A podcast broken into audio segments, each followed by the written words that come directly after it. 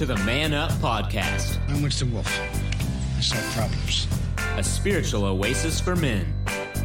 We're not pastors, just regular guys. Put that coffee down. Coffee's for closers only. So, for the uncommon man, created by equally uncommon men, this is Man Up. And welcome everybody. This is Man Up, Spiritual Oasis for Men podcast. We're not pastors, we're just regular guys, and we're glad you're here. And where is here? Here is Sugarland, Texas. So grab a globe, spin it around, bang! Have no idea where you ended up, but go find your way to Texas. Southeast corner of Texas is Houston. Southwest side of Houston is Sugarland. And we're still in the middle, and we hope it's the middle. Actually, we hope it's towards the end, but we're still teleconferencing our podcasts, and we're in various locations around the Sugarland area. My name is Bill Cox, and and I'm the host. And this is such a great podcast. We have a panel discussion. We essentially go through a adult Bible fellowship ABF or Sunday school lesson.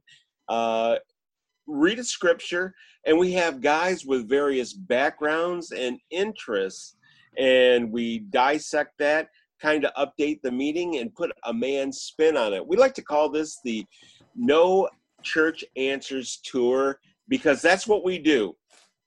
And it's very hard to have that kind of discussion uh, a kind of deep discussion that we have weekly here on this podcast anywhere else. So we're glad you found us. And I'm not sure how you found us. You might have found us on iHeartRadio, uh, Apple Podcasts. We're also on Facebook. We have all of our uh, podcasts archived on SoundCloud. You're welcome to to go through the titles and uh, pick out the ones that you might like. But also, we're on the uh, the brand new and fastest growing app that's a Christian platform, pray.com. So pretty exciting stuff. And because of that, we uh, we have a new segment that we're going to be premiering uh, this week called uh, Men Matter. Welcome to the Men Matter Focus on Friends segment. This is where we focus the Men Up Spiritual Oasis for Men podcast audience on organizations and resources helpful to the spiritual man.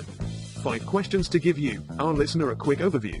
And now, for the Men Matter Focus on Friends Fast 5. And welcome, everybody. This is a brand new segment where we get five questions uh, to a resource that is helpful to the men. Recognizing that uh, death by despair and uh, suicide negle- by neglect are real and big reasons for the age of mortality being five years less for men than women, uh, closing that gap is a tangible mission for Man Up. And so, what we decided to do is to uh, expand our outreach um, with not only uh, Man Up Media, but to create this uh, Men Matters segment. We are so excited that the very first guest, he's an absolute giant in the uh, uh, addiction and recovery field. He's dedicated his life uh, to helping others. And this is none other than Mr. John Cates. Uh, say hi to the folks, John. Hey, hey, hey, hey, hey. And that was, oh, that was really, really kind what you just said. Wow. Well, Wow. Is it real? we're- we recording? Because I need to play it back for my wife. Okay. Yeah, yeah, right, right. And send your check to me as well. That's right. And uh, so, in the hot seat, and for the fast five, uh, Mr. John Cates. And uh, question number one, I would just like to uh, have you tell tell the audience the name of your ministry. The name that it's best known by is Lifeway. Uh, it is also known by Association of Alternative Peer Groups and the APGs, Alternative Peer Group. On a national level, you will find APGs. There are about 40 of them that are members of the association right now, and then there's some others that aren't members. That and it stands for Alternative Peer Group Program. That's the Excellent. name, baby. And just uh, just give the audience a, a little uh, snippet on the mission of the ministry. Well, it is actually anchored in about 50 years of knowledge obtained about recovery from substance use disorder. I want to hit that word hard substance use disorder. Notice I didn't say alcoholism and I didn't say addiction and I didn't say uh, substance abuse. What we found out after 20 years of walking around saying we think it's a disease, it looks like a disease, we found out with the help of MRIs and CAT scans that in fact it is a disease and it's caused by exposing the brain to these substances, period. Uh, from the Christian standpoint, we have about, um, oh, I don't know, about 70 times in the Bible it says, don't get drunk. It doesn't say don't drink, it does say don't get high, you know, don't get drunk. And that's the point where we know that you have damaged, you know, done some damage and abused the brain with these substances. So, going back to the question though, 50 years ago, there was an organization here called Palmer Drug Abuse Program that was there when I needed to get well and they started discovering ways to deal with this uh, that matched up with science that came along uh, 25 years later. And uh, Lifeway, which began in 1985, took advantage of all of that. And I opened it, and I had the opportunity to open the first recovery high school along the way also. Mostly dealt with adolescents, but also did adults and uh, older adults. And today, Lifeway is centering on over 25 year old, uh, but it centers around embracing the disease as it is, not as we wish it was, not as a lot of propaganda and folks trying to make a buck want to tell you it is, but really what it is. Embracing that and and the elements that we know bring success. You're such an awesome guest. You pretty much answered uh, my question three and four, how I got started, and the difference that you made. Uh, one final question, though. Um, how would someone uh, get involved or support your group? Uh, a website or or, there's or a website. guys? There, there's several things for to support the effort at large. The Association of Alternative Peer Groups, what's reaching all over the world doing these things is a website and is the Association of Alternative Peer Groups. The Lifeway program itself, it's easy enough. You can call me on the phone, 713 459 9427. Let me say that again 713 459 9427. Or the uh, office number. That was my cell number. You can call me. Uh, but, uh, and there is a website, Lifeway International. Uh, and there's another and then you can also go to uh, uh, facebook there's lifeway rocks on facebook so there's a lot of different you know different ways to get in touch it's easy excellent and want to thank uh, thank our very first guest mr john cates for uh, the fast five and on behalf of producer steve titch uh, my name is bill cox this is the men's matter segment all right, and welcome back. Uh, this is Man Up Spiritual Oasis for Men. Uh, I believe this is our, our 10th week. It's called Faith Under Fire, and it's the study of Daniel. Uh, and we have some great panelists uh, that's here that as we go through this. Um, he is a world class policy writer. Uh, he's also the producer of the show and a bit of a professional gambler. Mr. Steve Titch is uh, hey, Steve, yay, Steve. Steve. Suddenly, I'm and, producer. Yeah. a battlefield and promotion. He, and he's an he's an attorney, but he's also a prosecutor, so he could defend you or he could throw the book at you. Mr. Michael Cropper is on with you this with us this week. Thank you, Michael. And hey, thank you. a, a world class trainer for a Fortune 100 company. Uh, he's back uh, in the Sugarland area from the uh, frozen tundra that's not frozen. Uh, like to welcome back. Uh, we call him the professor, uh, Robert Koshu. Hey, Robert. well, and with that, and uh, we give uh, Kyle Trahan an excused absence because he's working late. So, and you know, a lot of times, you know, funny pre-COVID, most people would feel sorry for uh, somebody that had to work late. But for the people that are out there quarantined, they're probably thinking, "Man, I wish I could work late. I actually, I probably wish I could work at all. So uh, we're gonna we're gonna miss Kyle, but uh, he's got an excused absence from us. So um, we're on this lesson ten, and it's Daniel's prayer of confession. And uh, we're going to go ahead and get a brief overview from the fellas on that as we get started and start with Mr. Steve Titch. Well, we take a break from all that apocalyptic imagery and uh, drama that we've had for the past two weeks uh, visions of beasts, visions of goats, visions of, of seats of judgment. And we get a rather a heartfelt, very deeply personal prayer of confession from Daniel on both behalf of himself and uh, the nation of Israel. And uh, we kind of welcome the change of pace here because I think there's there's a, a little bit more uh, personal stuff to unwrap in it, uh, especially about the nature of prayer and confession. So so it's I'm looking forward to this change of pace. Boy, boy, Steve, I'm going to be missing the fact that we're talking about something we don't understand, or I don't understand. right. that's, that's right. Go ahead, Michael Cropper. Give your basic uh, overview of this lesson. Okay, sure, Bill. Um, it's been about five years before the 70 years of captivity is ended. Daniel reads uh, Jeremiah the prophet, and there's a couple of references in, in our our lesson today where Jeremiah predicts the desolation and the captivity which the Israelites will suffer for their sins will last 70 years in Babylon. And um, Daniel has been in that land now about just about 70 years, maybe 65 years, they, they estimate. And his homeland was destroyed. And of course, the Temple of Solomon was burned when he was carried away as a youth. Uh, Daniel's extremely loyal and in his service to God. And when he arrived in Babylon, we saw him refuse the rich food and the drink offered to him by Nebuchadnezzar as a uh, a chosen person to be an advisor to the king. Um, Daniel and his friends, three friends, which you remember we studied about, chose a very strict and very bland diet, I must say, from what I read. Um, I'm guessing he was raised either Orthodox Jew or as a Nazarite, and he stuck.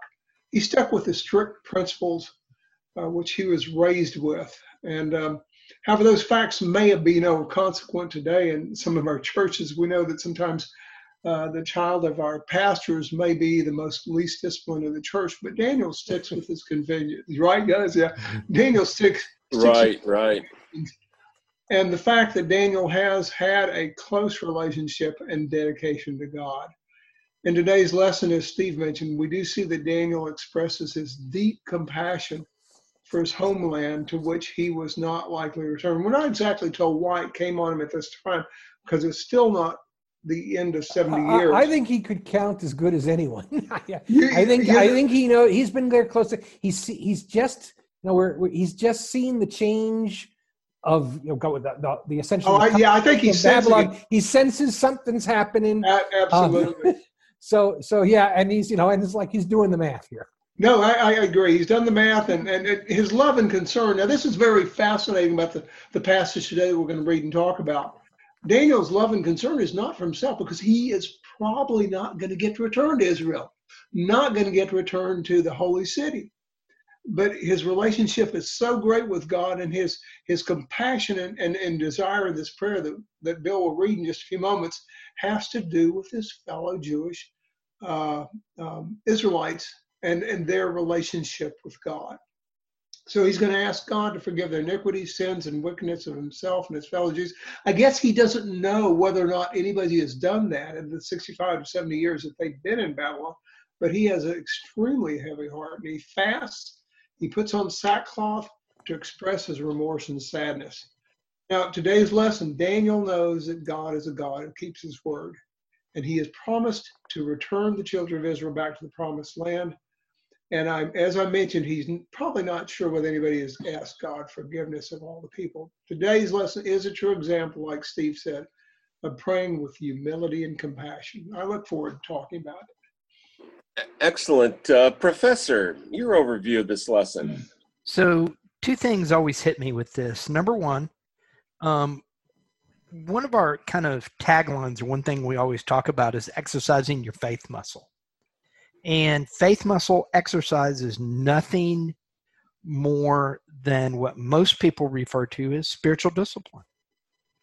And prayer is one of those massive spiritual disciplines that we have to follow. So I'm looking forward to it, A, for that, because we always end up talking about exercising your faith muscle. And spiritual discipline of prayer is most definitely one of those. The second thing is we're going to talk a little bit about cheap grace. And there's a quote in our book. I'll read it because it is from my favorite author. And and we will I will tell his story. See, see, Bill knows me, um, and I I will tell his story a little, you know, real short. Tell his story before we talk about the quote, because he really talked about the idea of how do you avoid cheap grace. Excellent. Yay, Bill. We forgot to say yay, Bill. Okay. well, what I'm struck by uh, in this particular uh, passage, and we'll be listening to it uh, in a moment, is uh, yeah, like Steve said, he is uh, Daniel uh, at this point in, in, time is an old man. you know, mortality uh, he sees the end of his natural life. But like Mike said, uh, he's also lived a disciplined spiritual life. And what really kind of struck me is you know how people that have been disciplined, the, the reason why they're disciplined a lot of times is because they're going to delay gratification for the end. And yet, you don't get the sense that he's cheering uh, as he's going through this prayer that hey i'm disciplined and you're not therefore i get this and you don't. You don't get any of that. Um, he really is taking it upon himself as being a representative of the people of israel um, on this, and it's it's really it's really quite striking uh, in this passage. So, uh, and with that, uh, let's go ahead and uh, let's uh, read the passage. Daniel nine one through twenty three. In the first year of Darius, son of Xerxes, a Mede by descent, who was made ruler over the Babylonian kingdom, in the first year of his reign, Daniel understood from the scriptures, according to the word of the Lord given to Jeremiah the prophet, that the desolation of Jerusalem would last 70 years. So I turned to the Lord God and pleaded with him in prayer and petition, in fasting and in sackcloth and ashes. I prayed to the Lord my God and confessed, Lord, the great and awesome God, who keeps his covenant of love with those who love him and keep his commandments, we have sinned and done wrong. We have been wicked and have rebelled. We have turned away from your commands and laws. We have not listened to your servants, the prophets, who spoke in your name to our kings, our princes, and our ancestors, and to all the people of the land. Lord, you are righteous but this day we are covered with shame. The people of Judah and the inhabitants of Jerusalem and all Israel, both near and far, in all the countries where you have scattered us because of our unfaithfulness to you. We and our kings, our princes, and our ancestors are covered with shame. Lord, because we have sinned against you, the Lord our God is merciful and forgiving, even though we have rebelled against him. We have not obeyed the Lord our God or kept the laws he gave us through his servants and prophets. All Israel has transgressed your law and turned away, refusing to obey you. Therefore, the curses and sworn judgments written in the law of Moses the servant of God, have been poured out on us because we have sinned against you. You have fulfilled the words against spoken against us and against our rulers by bringing us great disaster. Under the whole heaven, nothing has ever been done like what has been done to Jerusalem. Just as it is written in the law of Moses, all this disaster has come on us. Yet we have not sought the favor of the Lord our God by turning from our sins and giving attention to your truth. The Lord did not hesitate to bring the disaster on us, for the Lord our God is righteous in everything he does, yet we have not obeyed him. Now, Lord our God, who brought your people out of Egypt with a mighty hand, and who made for yourself a name that endures to this day, we have sinned. We have done wrong. Lord, in keeping with all your righteous acts, turn away your anger and your wrath from Jerusalem, your city, your holy hill. Our sins and the iniquities of our ancestors have made Jerusalem and your people an object of scorn to all those around us. Now, our Lord, hear the prayers and petitions of your servant. For your sake, Lord, look with favor on your desolate sanctuary. Give ear, our God, and hear. Open your eyes and see the desolation of the city that bears your name. We do not make requests of you because we are righteous, but because of your great mercy. Lord, listen. Lord, forgive. Lord, hear and act. For your sake, my God, do not delay, because your city and your people bear your name. While I was speaking and praying, confessing my sin and the sin of my people Israel, and making my request to the Lord my God for his holy hill, while I was still in prayer, Gabriel, the man I had seen in the earlier vision, come to me in swift flight about the time of the evening sacrifice. He instructed me and said to me, Daniel, I have now come to give you insight and understanding. As soon as you began to pray, a word went out, which I have come to tell you, for you are highly esteemed. Therefore, consider the word and understand the vision. You know, that was totally different from what I would have expected from someone who was spiritually disciplined his whole life and looking at the end of life. Yeah, personally, I, I would have expected him to be taking a victory lap, but uh, yeah, but you know he, he didn't. So um, real quick, uh, we're, we're, about ready to take our break, but before we do that, I just want to have uh, uh, Robert uh, just talk a little bit about introduce the cheap grace that you're going to uh, talk about when we get back from the uh, from the break. Really, the idea of cheap grace is that we're saved. So what does it matter? Go sin. Go do whatever you want. Wine, women, and song. Huh. You know, your your grace has been bought by Christ. So go do anything and everything you want to do because why not? You've been forgiven of your sin. Go and do that. That's right. where the theory of cheap grace comes from. And Bonhoeffer and Daniel here have a lot to say about that. All right. And with that, uh, we're going to take our first break. Pray.com is the fastest growing Christian app that brings you daily prayer and Bible stories that inspire, educate, and help you sleep.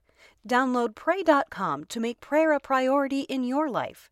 But did you know there are other offerings? Say you're not sleepy and are looking for something a little more challenging, and you're not interested in the typical church answers. We have that for you as well. Man Up Spiritual Oasis for Men not pastors, just regular guys, have brought their faith based No Church Answers Tour podcast to Pray.com. Listen to thousands of inspirational audio content like ours today. So, to be inspired, challenged, ministered on your faith walk, or just soothed to sleep by timeless Bible stories, Pray.com and its many selections is the app for a person just like you. Daily prayer and Bible stories to inspire, educate, and help you sleep. Make prayer a priority in your life and download pray.com today. All right, and welcome back. Uh, this is Man Up Spiritual Oasis for Men. This is podcast number 166, and uh, we're we're in the study of Daniel, and uh, we're just talking about Daniel's prayer. Daniel being a, an old man, and in this uh, Daniel 9 1 through 23, uh, it's his prayer of confession. And uh, I was just, uh, we were just talking about cheap grace with uh, Robert Koshu, and he got that from Dietrich Bonhoeffer. Uh, would you like to expand on that a little bit more, Professor? Sure. So, so let me just tell you the story of Bonhoeffer, and I have probably recanted his story on a number of occasions. Um, so Dietrich Bonhoeffer was a German theologian um, prior to World War II. Actually, was teaching seminary there um, in, at Berlin University prior to and during the first years of Hitler coming to power. Um, when Hitler came and he really started rising up and coming into power and setting things up, Bonhoeffer was one of the theologians who was deeply, deeply disturbed by what he saw of Hitler. Um, the Lutheran Church in Germany is the state church. So there was a segment of that church, the vast majority of it, actually bought lock, stock, and barrel of what Hitler wanted and basically adopted Lutheranism to accommodate Nazism and follow through with the fascist ideas and everything else. Bonhoeffer said, hang on a second, we can't do that. He found he founded a church called the Confessing Church, which kept forth the principles of general Christianity during that time frame, and he actually became an outspoken opponent of Hitler during that time. Ran a seminary there for a while, um, just to see how things were going. And at one point, he actually ended up here in America, and Reinhold and Richard Niebuhr, who were 1930s American theologians in New York actually arranged for Bonhoeffer to have a um, actual teaching position here in New York, so he could avoid going back to Germany where he would be persecuted. His answer was, "I cannot help my people after this ends if I don't go through this with my people." So he went back to Germany. Um, continued speaking out. Actually, ended up joining the Abwehr, which was German intelligence, has basically a double agent. He was actually going and because of his contacts within churches, he would go and actually share information with those guys. So one of his best known works is a book called Cost of Discipleship. In it, he, in it, he wrote, when Christ calls a man, he bids him to come and die. And then in our book today, he talks about cheap grace, and this is also a quote. And if I'm not mistaken, I think this is from Cost of Discipleship as well. And it says, Cheap grace is the grace we bestow on ourselves. Cheap grace is the preaching of forgiveness without requiring repentance, baptism without church discipline, communion without confession. Cheap grace is grace without discipleship, grace without the cross, and grace without Jesus Christ living and incarnate and so it, it really is that and and coming from a man that basically stood up so the end of his life um, after the plot to kill hitler he was actually implicated in it because he had communicated it was going to happen to the anglican church who let the english government know um, he ended up spending several years in tegel prison outside of berlin where he was known for praying and counseling inmates while bombs were going. The uh, guards would basically run to the bomb shelter and leave the prisoners in the cells while bombs were falling everywhere. And then ended up, after the plot to kill Hitler was announced, he actually ended up being shipped to the Flossenburg concentration camp where he was killed about three days before the camp was actually uh, liberated. So he is considered one of the 20th century martyrs for Christ because of his stance. And so the idea that a man who would be so in his faith that he literally took an active role against evil in the world and move forward is something I think we can all look forward to. And and it's one of those that the idea of exercising your faith because it's it's easy not as much as it used to, but it, it's easy to get up Sunday morning and go to church and not have anything you do impact your faith. You know, it, it's easy to get up, go to church, and you know, and we've talked about this. How easy is it to get up Sunday morning, you know, other than having to physically get up and go, and then go hang out in church? And where Steve has commented multiple times over, you hang out with people that look like you, people that talk like you, people that in your socioeconomic status. And there are times people use the church to actually help their business as they move forward with stuff. And so that's easy. How hard is it to make the sacrifices that we're called to make? And if you don't do that, and I think what we can see is Israel basically they were sacrificing animals left and right before they were invaded and captive by Babylon. I mean, they they were following the site daily sacrifice, do it there. We're doing the Passover. Here's the sprinkling of the blood. Priest goes back into the Holy of Holies. You know, they were following the letter of the law to a T. But where were their hearts really? Well, and you know the thing about it is, uh, faith, uh, just like many things uh, that are in in life that are difficult, uh, it's it's the journey. It's not the destination. Uh, that is the fulfilling part of it, and that you know that's that's part of uh, part of discipline. I'm reminded of a story of a of a boy who uh, wanted to be an Eagle Scout, uh, and his and his dad uh, was an estranged dad and found out that he wanted to be an Eagle Scout and asked him why. He goes, "Because I want all those badges." So uh, his dad showed up one day with a bag.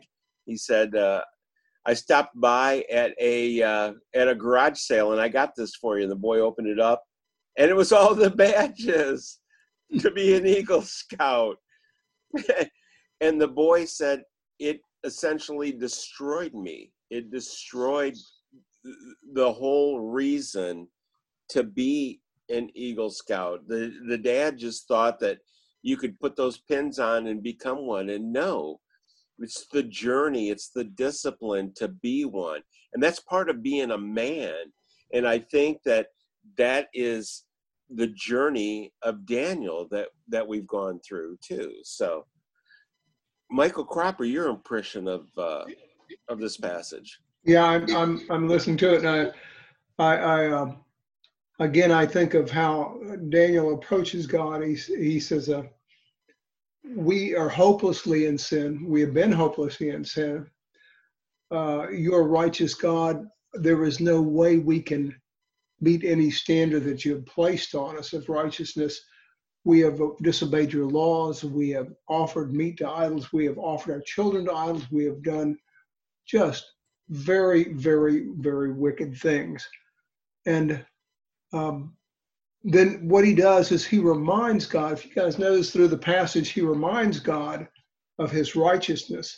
And he, in fact, he starts that at the very beginning of the passage. He says, You are a righteous God. Though we are though we are sinful and we have done wickedly, yet you are righteous, and because of your righteousness, uh, forgive our sins. And and one thing, one uh, passage that this this reminded me of when I kept going through it was Second Chronicles seven 13 through 14 and Second Chronicles 7, 19 through 22.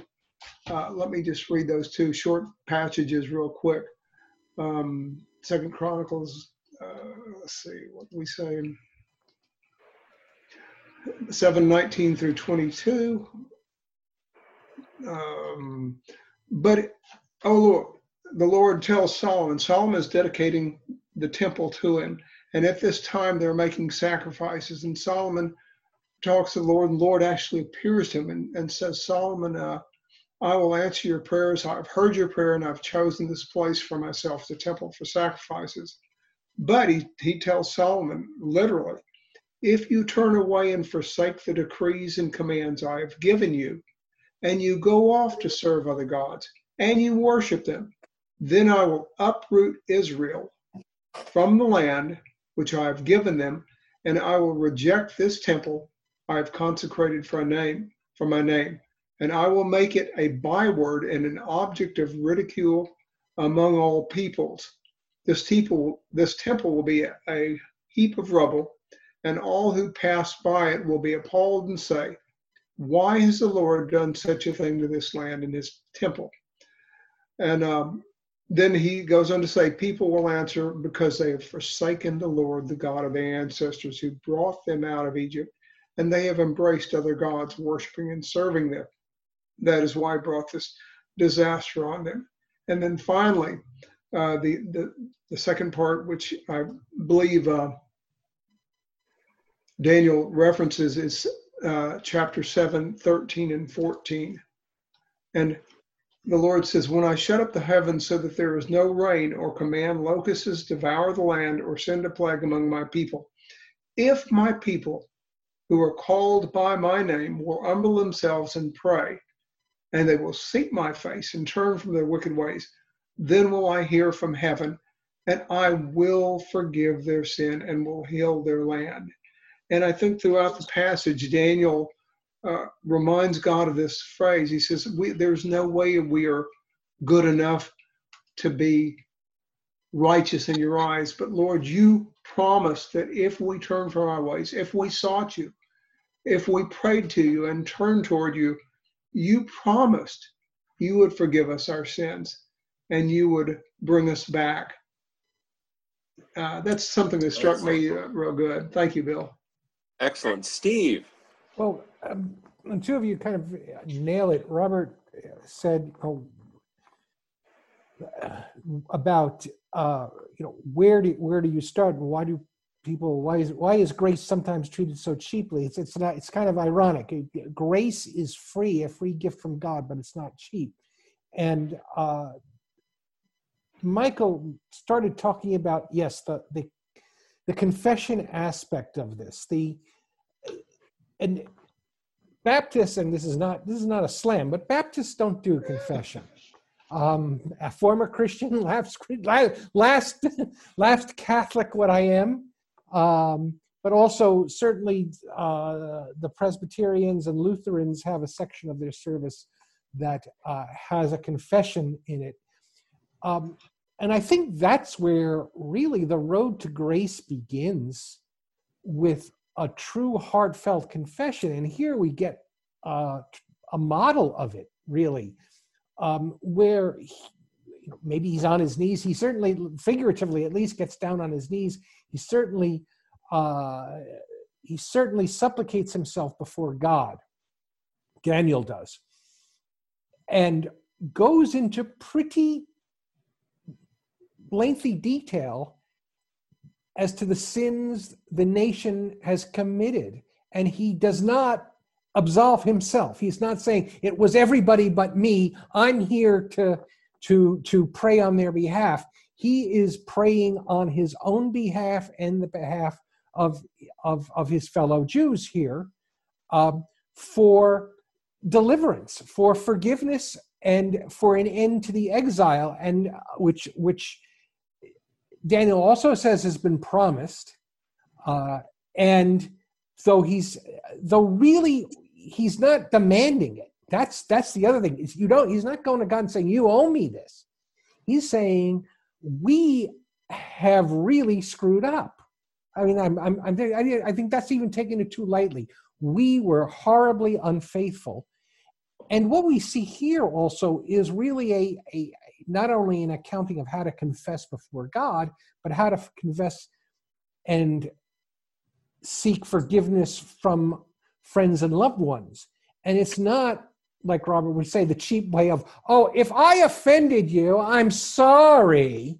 It's, I have offended you. I know I have offended you. I know I have hurt you. And these are the ways I hurt you. Um, and Um, here's what here, here are the ways I've hurt you. So uh, this is uh, this is really important, I think, in your in a road toward grace. Heartfelt confession, heartfelt, uh, you know, searching of where you're falling short. And I'm not doing this in a in an in a self abnegating way, but a way to really come before God with an understanding of where you've fallen short and where that grace gets you. Because the other side of the coin is we, we can't stay mired in our, oh, how a horrible person I am. The other side of this is accepting the grace. Um, and I think that's really important. And I think that's that's also, you might say, the other side of cheap grace. We have we have people who, yeah, oh, God, I'm saved. You know, I'm headed toward the strip club for a couple of drinks. The other side of this is, I am not worthy to stand before God, and He should have nothing to do with me. That that I think are the two extremes. Um, here we see we here okay here we see where confession but also the acceptance of grace well we're getting ready to take our second break here real quick. I just want to throw in something um, about daniel's prayer. Daniel didn't pray for selfish reasons. He didn't he didn't pray for daniel's will to be done. Uh, he prayed for for God's will. And what really struck me uh, in this particular passage was the fact that as soon as he started praying, Gabriel was coming down from the heavens.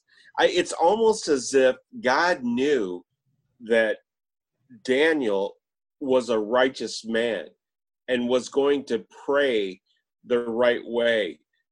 And God's will was going to be revealed to Daniel.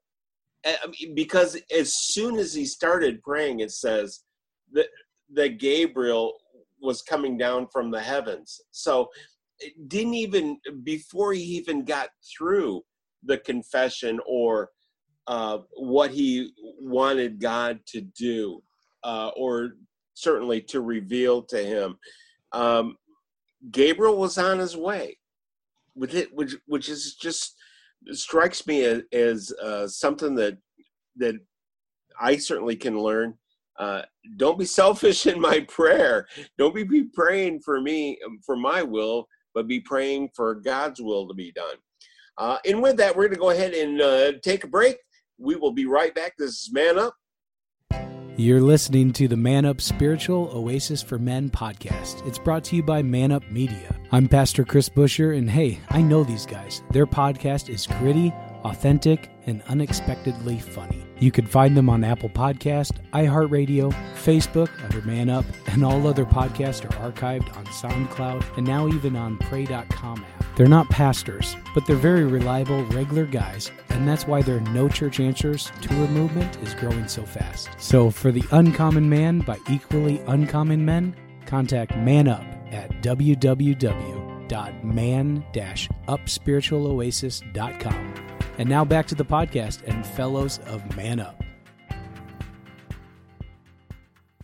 And welcome back. This is Man Up Spiritual Oasis for Men, podcast number 166. Uh, we're getting down to our final segment. Uh, we've been uh, in studying Daniel uh, from the Baptist Way Press. Uh, this is lesson 10. Uh, we've been talking about Daniel's prayer of confession and want to go around uh, around the horn and uh, get some more insight and maybe uh, a little bit of uh, of man uh, applications uh, of this and what we can we can take from this lesson and start with the, the professor. One thing is interesting. Whenever we talk about prayer, I always think of prayer, and I I learned this years ago, so this is not unique to me. This is something that I learned. But you can always think of the prayer by the acronym ACTS, A C T S. A for adoration, praising God for who He is. Seek for confession.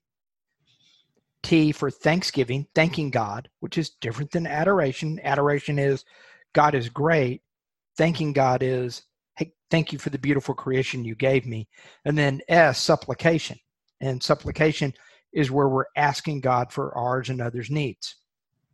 One thing that I think we see here is Daniel spent a ton of time here with confession. And like Steve said, we are really, really bad as Protestants, in particular with confession you know it's it's one of those we want to God forgive me where I sinned, where I failed you. Move on. And by the way, here's my Christmas list. right, right. You know, because that's literally a lot of us want to treat God like Santa Claus, and He's not. He's the creator of the universe. The things He gives us, He gives us out of the love for us that He has. And the one thing that I want to remind everybody, and, and I think this is also where the cheap grace concept comes in a little bit sin has consequences. Whether we want to admit the sin or not admit the sin doesn't matter. We can admit the sin to God. And does God forgive us? Absolutely. There is if if no one hears anything else I said tonight, there's forgiveness through the blood of Jesus Christ, through the grace of God for our sins. Period. End of discussion. Now, gluttony is a sin. If I overeat, can I pray for God to forgive me my sin and will He? Yes, He will. What's the consequence of it? I'm going to carry a little bit more weight than I should. And as I get older, that little bit more weight can become a bad thing and cause me to have a bunch of health issues. You know, there are consequences to our sins. And I think one thing we have to think about as men as we go through life and weigh things out, you know, what are the, are we forgiven? Yes. Do we have sins of omission versus sins of commission? Omission means we just accidentally did something. Commission means, you know what? That's a good looking woman over there. I'm going to go cheat on my wife with her. That's a commission sin. How we handle that and how we handle the consequences of it speak to how we react as men as we move forward. And I think Daniel realizes this and it's reflected in the prayer because God forgave Israel and put them back in place. They still spent well, 70 years in Babylon. It didn't, it didn't go back to exactly the same. There It were some. not. There were. They never. We never got to the heights of David and Solomon uh, that had in their in their golden past. Uh, they there was a there was a period of independence, but it was relatively short, about hundred years, maybe a little less if you if you if you don't count so much the stuff came happened. It happened shortly about after you know the, the Hasmonean di- the dynasty, Hasmonean dynasty, uh, and then the Romans came in. So Israel Israel came back to God, but and they got their homeland back. They got uh, the temple rebuilt. Um, but Well- it was not the same as it was in the past. It never it never became the kingdom it was. Uh, but that's because God had other plans. Yeah. Well, and and I think it's in the book of Ezra when they look at the temple that was rebuilt. The people who had seen Solomon's temple wept because the temple was so inferior to what Solomon's, it's called Zerubbabel's temple. Mm. And it was so much less than what Solomon's temple ever was. Right, right.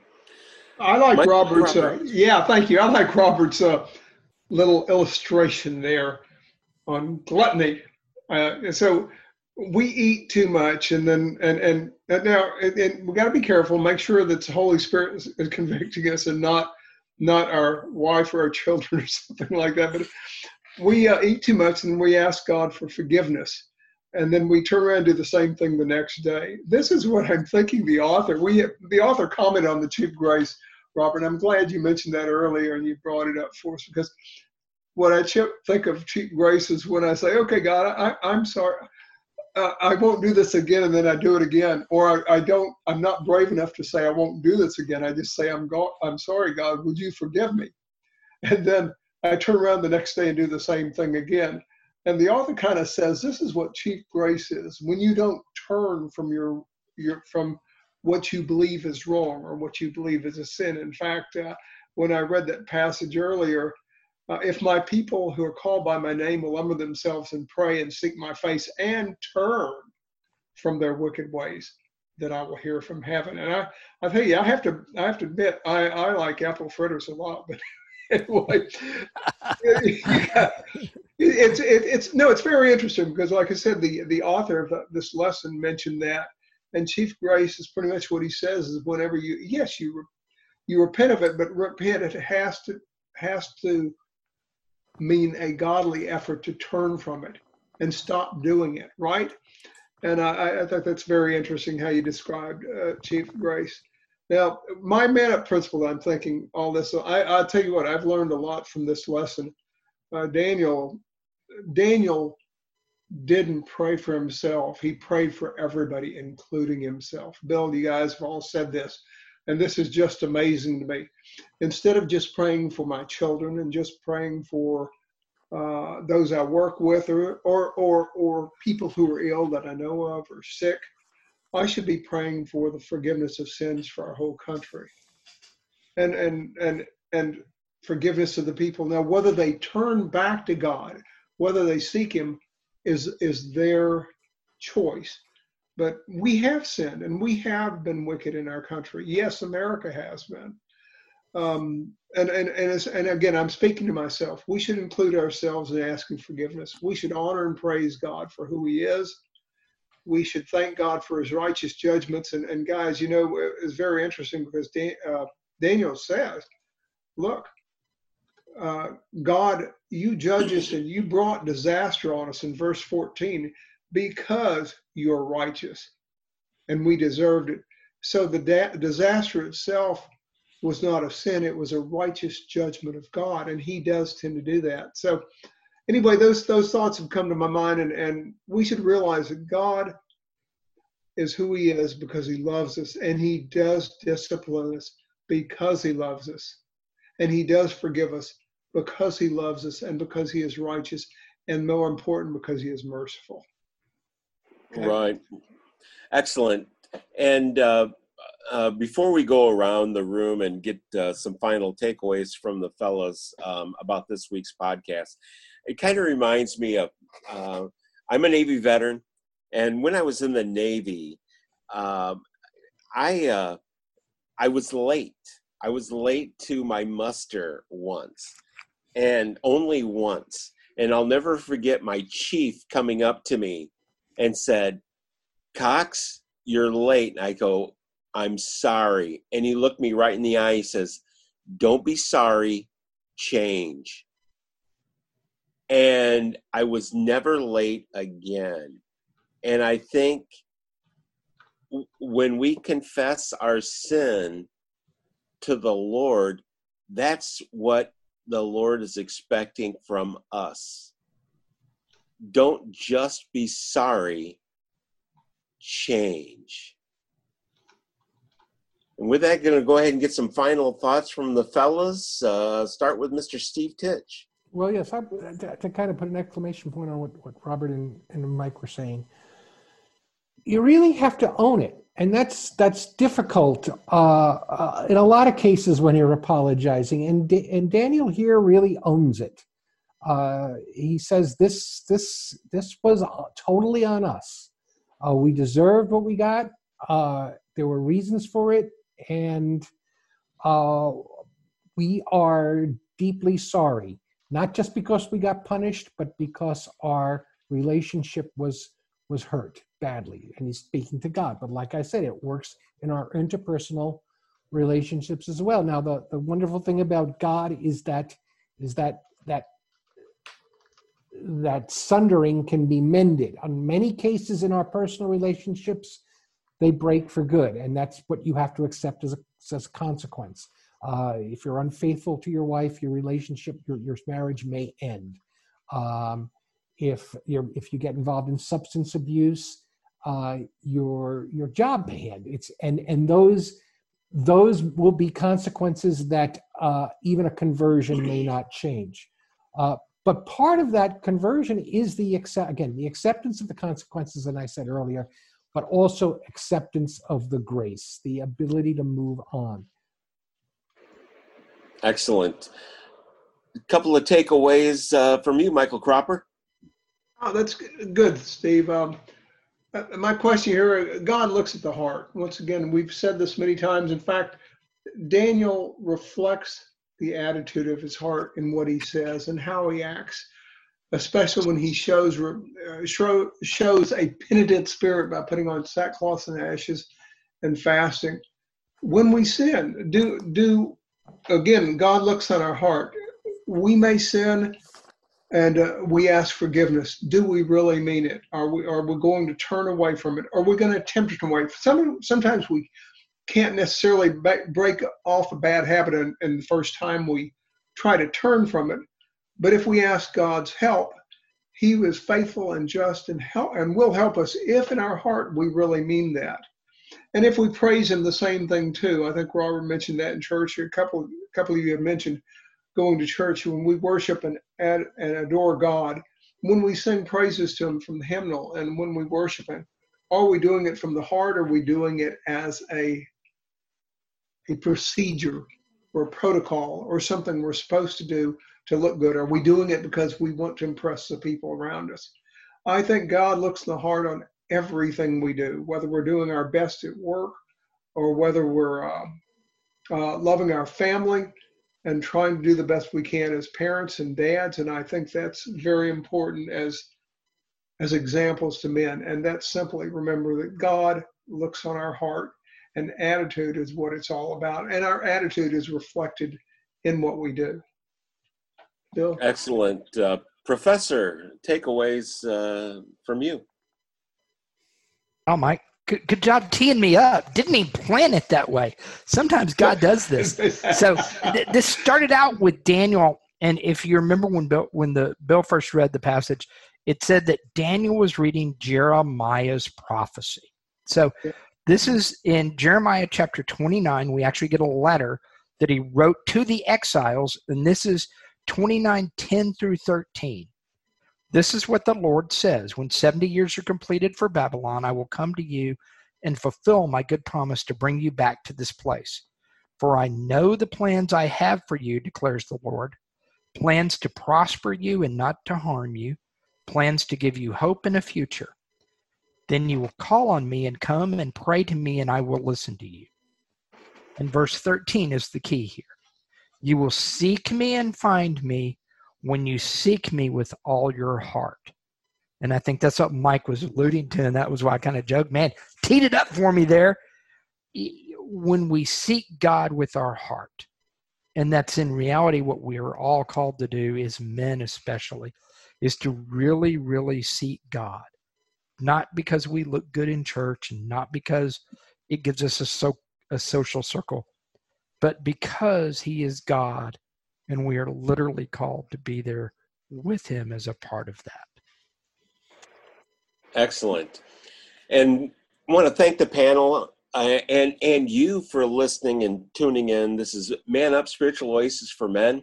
We're not pastors, we're just regular guys, and each of us are on this individual faith journey. And when this COVID, uh, the quarantine is over, I want to encourage you to find a local Bible based church. And in the meantime, if you don't have a church that's online, you can tune into uh, YouTube and find Sugarland Baptist Church and they come online. Our our church comes and does a traditional uh, Baptist service at 9:45 on Sundays.